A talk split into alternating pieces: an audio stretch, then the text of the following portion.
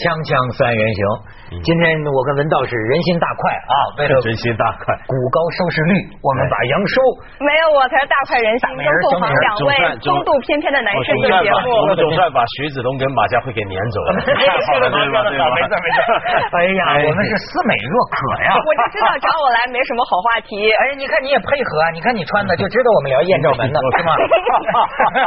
我穿杨叔今天就有货要提供，挺保守的吧？我穿的是穿的保守，但是颜色很开放啊啊！而且待会还有照片给我们看。对，就是我跟你说，艳照门也没有什么羞羞答答的。现在这不就能能能出名吗？都说，嗯啊，艳看了吗？那个《非诚勿扰》那个女主角严凤娇嘛，据说在节目里女主角了，好几个女的呢，她成女主角了。对，因为最出名的就是她嘛，最火的就是她了。她现在就是不是因为之前在节目当中被塑造成一个清纯女的形象，后来被网上爆出了很多不雅的照片，上边下边都露的，然后结果又火了。嗯。但我就觉得吧，就是这男孩子看这种艳照门跟女孩子看不太一样。这男的吧，就是你看他在网上怎么批他虚伪啊，怎么怎么样，其实私底下看的流口水。但我我作为一个女。孩子，我看那些艳照门，我就觉得挺同情他的。就不论怎么样，你是一个受害者，你一个女孩子赤裸裸的被暴露在了公众的面前，接受无数男人的检阅，那种感觉，我觉得基本的羞耻心还是有的。那后哎，我跟你说的那些男人还真不一样啊！你有道德制高点是吗？我没有什么制高点，按说我挺喜欢看这个哈。但是说实在，不是我不应该看啊，公安局都不让看，听说是吗？罚三千啊？是吗？是吗？你罚多少？我我没看，不是我谁知。知道，我看了他们关于这个事儿的评论。嗯，我跟你讲啊，这个东西啊，我现在看着我不很不舒服，就是就是说，也不知道为什么不舒服呢？什么意思？我就我就在琢磨这个事儿啊，就是为什么不舒服呢？而且我发现呢，不光我一个不舒服，很多人呢，我看这个评论呢。都有一种不舒服的这个感觉。我跟你说，这个让我想到一个很深刻的一个精神文明的这方面的问题。你知道，文道。我最近啊，就是说他们都说现在这个时代啊，叫什么人心大坏，道德败坏，是吧？道德堕落到底线，什么边缘？哎，但是最近呢，我倒向好。我看了艳照门之后啊，我发现我们道德在进步。怎么了？怎么说？不是，你看啊，你我我我我是说，我看关于这个事情的评论。嗯。实际上，你看啊，过去让你觉得有点凹糟啊，这个网络有时候有点放大。比如说，网络它可能把少数人的意见放大为。全社会的意见，你以为这社会就像这帮人吗？这不一定的。其实我在看到的很多评论，我觉得最后有人把正话说出来了，就是说这个事情，不管哪怕就是像有人怀疑是他炒作，还是他没有炒作，就是像杨叔说的一样，其实都是一个女孩子，就等于说吧，哪怕咱就退一万步讲，是他有意的，是他炒作的，那就怎么样？你糟践你自己啊！我们也同情你啊，不是你明白吗？你你能不能先跟我形容一下？就是因为我没看过他那个照片是怎么个艳照法呢？哦，形容是可以的哈，反正这个咱不能给大家看啊。我也是听别人形容的啊，啊，你我也是听别人形容的。就是光着呗，光着那又怎么样呢？就是他在厕所里面被人拍了一组有穿内衣的，还有不穿内衣的，就是那个大胆的尺度可以和当年张柏芝的那些比那个还清楚，高清不是大私处，我跟你说吧，私处大特写，不是这就更奇怪了。我就觉得说，如果一个女孩子，比如说大家说她在电视上很清纯，原来也有这一面，这不是傻话吗？哪个女人没这一面？每个男人都有这一面。你再帅的帅哥。也会去大便，你再美的美女也有呕吐的时候啊。嗯嗯。这这这一面被人拍到了，你然后拿出来说对照，你看他上镜那么些，这不是很傻的话吗？嗯嗯。你懂我意思吗？我懂。就这这是很正常的事情，任何人没？难道你想象一个清纯女孩，原来她清纯到没私处？你你 这是怪物吗？说这个意思啊，就让我想起当年说这个阿娇，我就说呀。呃，人们对于所谓这个天真清纯呢，也是个很有意思的一个，这什么意思？一个一个一个概念哈，就是说，呃，难道说他他那个什么，他要是跟人发生性关系，嗯，就不天真了吗？我觉得一个三四十岁的女人也可以很天真，对吗？那性格的天真跟她是不是性行为没有太大关系吧？没有，但是我觉得很多男生他不可思议的，就是因为这个电视节目给很多男生造成的印象就是他真的太清纯了，我心中的梦中情人。然后突然看到他很淫荡的拍了那些照片，真的是淫荡的那个照片。对，而且是呃，他是搔首弄姿。就用用男人的话来说，是好像只有日本 AV 女优能拍得出来这种姿势，根本不是像他自己形容的，是受害者被强迫拍摄的。自己声明就说是他是当年被胁迫，因为他的有一个表演，大概在镜头前，而且比如说搔首。弄姿啊，对对对对对对，表演嘛也没那么夸张。那说对着她男朋友，那有什么不对呢？又如果是，这不是对着她男朋友，就是经过一系列的，就是网友的分析调查，就觉得她好像是故意拍出来这样一些照片的，但不知道她最后的目的为何。她当时说，她当时想进模特圈，然后被一个台湾的商人带到了一个房间里，被迫拍下了这些照片，而且说如果你报警的话，我就要把这些照片抛上网。然后后来一系列的事情发生了。哦哦，哎呀，反正就是这个事儿啊，还关联到他这个。他不是那个《非诚勿扰》最近那个节目还挺火的吗？哎。呃，就是因为好像这个人，我我我，你你看的多是吧？我没有看，我是看了一些视频，但是我就觉得现在这些这个征婚节目吧，越来越假。我记得就是十十年前吧，七八年前，最早是台湾兴起这种征婚节目，当时是胡瓜和高姓高的一位小姐，男女吗？对对对对对，那我感觉是很多男的真的是想去节目里面找女朋友的，但现在这个节目感觉完全变味儿了。据说这个节目好多都是爆出来已婚女士去当女嘉宾，对，还有 model 的去当。就已经变成一个职业了。不，我觉得这个感觉很没诚意。这个他们说这这这《非诚勿扰》这节目，这挺挺挺挺有意思。这个很有意思，你发现没有？因为啊，人的心理很好玩。你发现这个所有的娱乐本质上是一个骗局，对吗？你好像是电影，对吗？大家都知道是假的嘛，是个骗局。可是我发现呢，观众的心理是什么？你不能让我看出你是个骗局。对对对对。你要让我看出来。你就没劲，对吧？但是实际上，它一个电视台当然是为了，它这是个一个售嘛，一个娱乐节目嘛。这我觉得还不太一样，为什么呢？因为像这种征婚节目，或者是那种比如说真人秀啊，它卖的就是我告诉你这是真的。比如说电影还不同，电影我明明是假的，这不是纪录片吗？纪录片造假就不行我我我假设一下，杨叔，我我问你哈，假如索性这个这个片方就说。告诉大家，我们这个节目就是一个综艺节目，我们都是演员，大家看咱们演的好不好？那就没人看。你觉得你还喜欢看吗？哎，我觉得是这样。如果他的那个情节设计的非常刺激、非常耸动，我就当乐子看呗，我也不去追究他真假。问题是真的有人相信，就是他是用真心实意的去找对象，去怎么，他就觉得被欺骗了，那些人情感上受不了。啊，就真有人这么去报名的？对，就是我觉得很同情那些。现在在多个城市，那个报名点呢，都大挤破头啊！有这么多人是希望用这样的方法来，所以你都弄不清现在就是他到底是来征婚呢，还是要来出名？嗯，你也弄不明白。就包括现在这个呃选秀，你说最近这事花花事儿可多了。我跟你说，还有个什么叫现在有个叫伪娘现象，你知道吗？有个人叫什么祝姐啊，祝姐。这个男孩子啊，道长，我太道长，道长，咱们研究过这个问题，这个这个研究过这个问题，这充分证明我的一个理论呢，就是我说我看了一本书叫《性与性别》啊，就是说男人和女人其实就像是那个光谱，比如从蓝到红，两端是极端，其实男性和女性没有绝对的分界，它是一个过程，这是现在学术的观点，没有本质的区别，是一个咱们俩。其实也是姐妹，你知道吗？就是他，哎呦，越说越嫌我，我又是兄弟。我和你，我和你都是一种男女之间的中间状态，只不过我稍微偏他那边一点，偏和这一点，你稍微偏你那边一点。咱们这东西，你说能差多少呢？其实。你说是吗？嗯，那那个祝姐她很有意思的就是她的外形啊，还有声音，真的就是一个女性。她唱歌，她然后评委就怀疑她说你肯定是改性别了。她说我完全没有，很多粉丝该有的地方都有，所以就是非常不可。很多粉丝啊，就是她唱歌真是女生。祝姐是哪来的？呃，就是也是一个咱们的卫卫视选秀，有点像快乐女生什么的那种。他就说呀，他从小就好像就是喜欢穿女孩子的。哦，衣服哦哦，有异装癖呃，不光是异装癖，他是不是说他也招过？他是同性恋吗？哦，好像也不是，对，但是想当女孩是吧？对，就是他很喜欢女孩子的打扮，从衣着是，但是他很奇怪的就是他的声音也很女性化，他唱起歌来，你蒙住他的这个脸不看，完全就觉得是一个女孩子在那唱歌。不少人是这样，其实对，但是我看一个一个评论说了，说他呀。虽然现在这么火，但是他要想进入总决赛，因为我们的一些一些要求吧，他得学会穿裤子。就是说，就是那意思，要真电视台敢让他上总决赛的时候，那意思他得换男装。嗯，这其实啊，就是个挺有意思的。哎，要不说我就说我们社会道德在进步呢。我等广告之后我再跟你们聊。锵锵三人行，广告之后见。注解。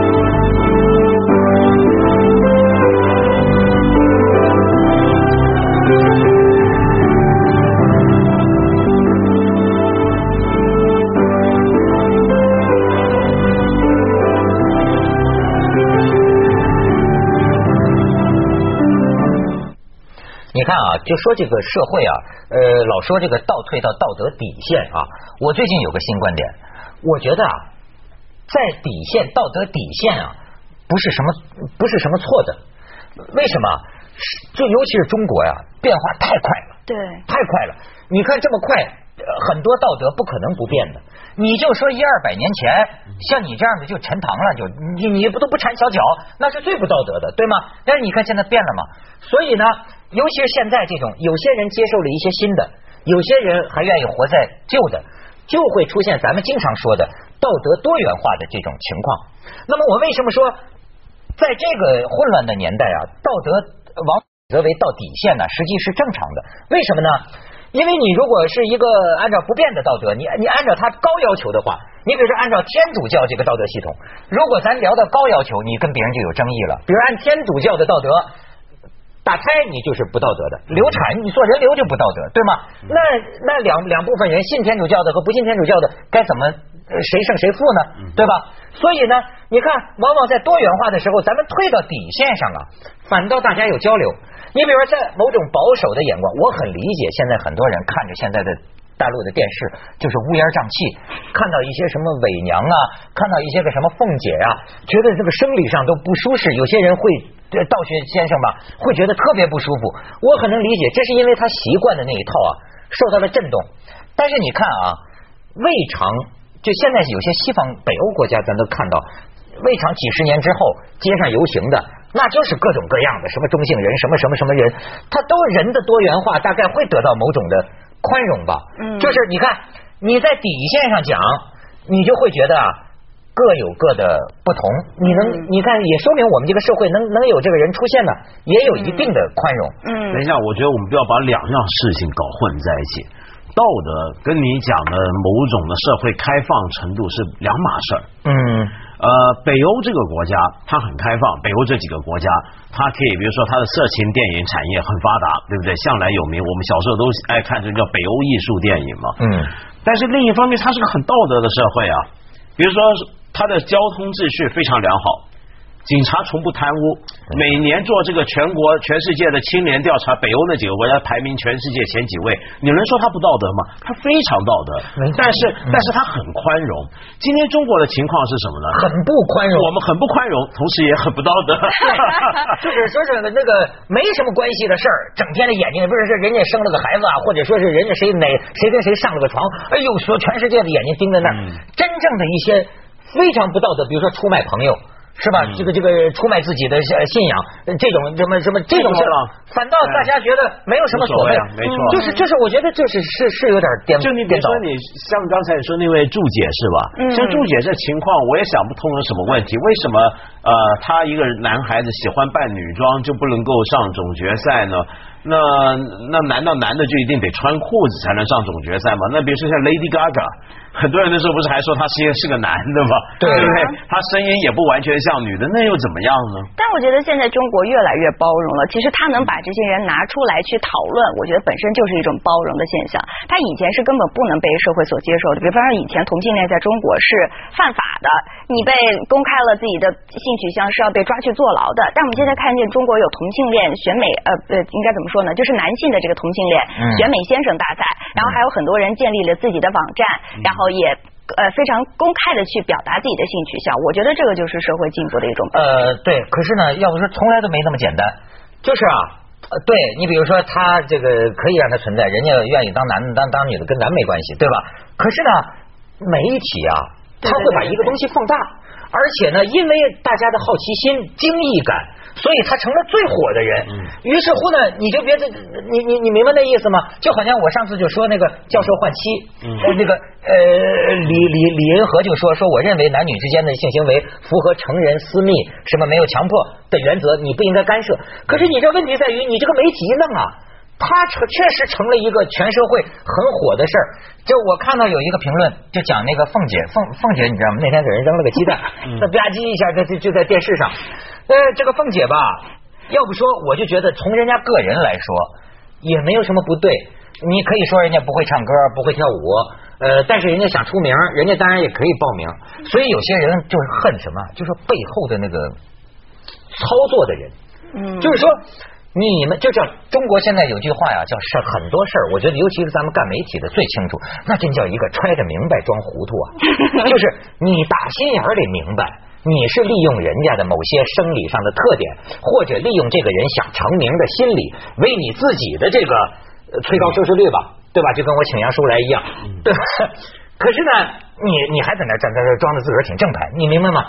但是这背后都有媒体在在忽悠啊，推波助澜，甚至不是也不一定是媒体，甚至有人怀疑某些个挺怪异的这个现象背后是有一个操作的团队的。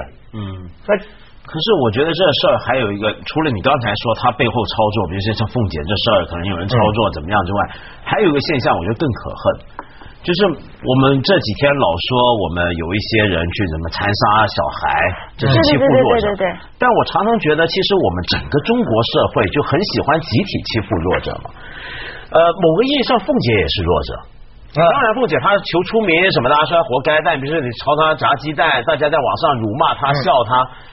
像我们这么去对付这么一个人，觉得他很坏、很恶心，怎么样？但是问题是我很少见到有人敢，比如说去怎么对付一些呃摆明做很不道德的事的人。我举一个例子，比如说前一阵子呃汶川地震两周年，不是有一些家长回到一些学校的这些遗址，嗯，然后在那边要拜祭自己的孩子，结果被人围殴，说你们来干嘛？围殴啊！围殴！但这个事儿大家就觉得无所谓，也不讨论，也没人管。一个一个家长倒计自己的孩子会被人围殴这样的事情，我们觉得没什么，然后一起去欺负凤姐，我们每一个人都在欺负弱者。一句话，娱乐嘛，娱乐嘛，娱乐这片广告，锵锵三人行，广告之后见。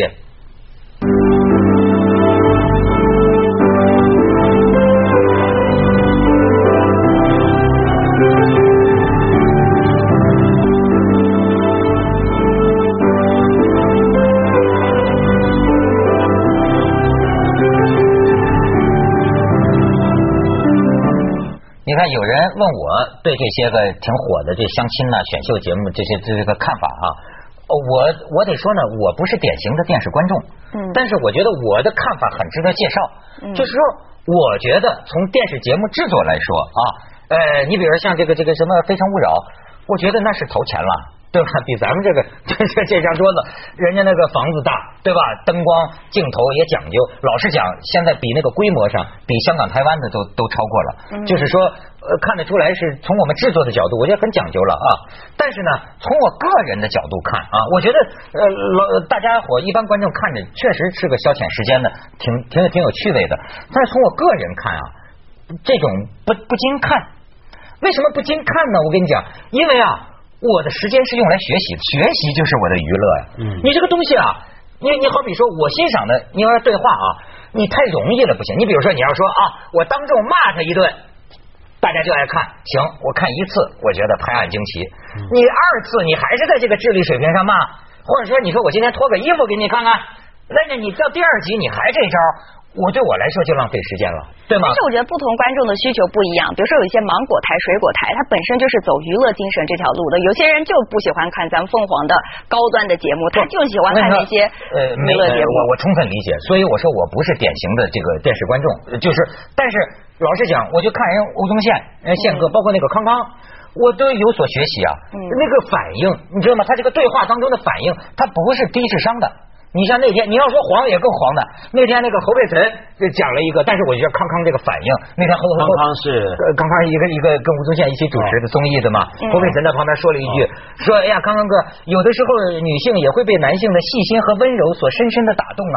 康康马上接一句，讲到打动了，那你可以说的很低俗，那是人家的风土人情，但是我我心想这种这个反应就是说啊，你不能。很低，你比如说，就说啊，我搞怪，我给你，我给你这个这个吐一个，对吧？你你大家喜欢，可你要老是这种水平上的，对我这种观众来说就不够，就不够。我喜欢这种对话当中，我见过，就是人家这个这个很机智，表现出嘉宾或者来相亲的人哈，你表现出他他他他的内涵，不是一种就好像在说咱拍喜剧片很简单，我拿一蛋糕啪弄你脸上。你也是一乐，嗯，可是老是这个有什么劲呢？嗯，接下来就得是有点伍迪艾伦那个劲儿，咱这个对在对话当中显示出咱们个人的这个内涵、水准，对吗？哎，我得到了这种娱乐呀，我觉得会更高。嗯，而且我觉得现在的媒体呢，好像摧毁了我们传统的爱情观和价值观。你看那些选秀节目，一天到晚就鼓吹钱钱钱，就觉得好像爱情已经不存在了。你看那些嘉宾上去就是说啊，我宁愿在宝马里面哭，然后就是我的男朋友一定是什么呃，不要。月呃不要年薪二十万，要月薪二十万，怎么怎么样，就被媒体无限的放大。现在这种相亲节目会说这个话，对很多女嘉宾宝马里面哭，对我宁愿在宝马里面哭，所以我就觉得 就是把现在年轻人搞得就特别想走捷径，因为媒体无限的放大这些例子，好像就现在社会上太多这种一夜暴富、一夜成名，就让年轻人忘了怎么去踏踏实实的去奋斗，去这样。我觉得媒体有一定的责任。咱们那天说这个广州女大学生不是搞了个调查嘛，说六成以上要嫁富二代嘛。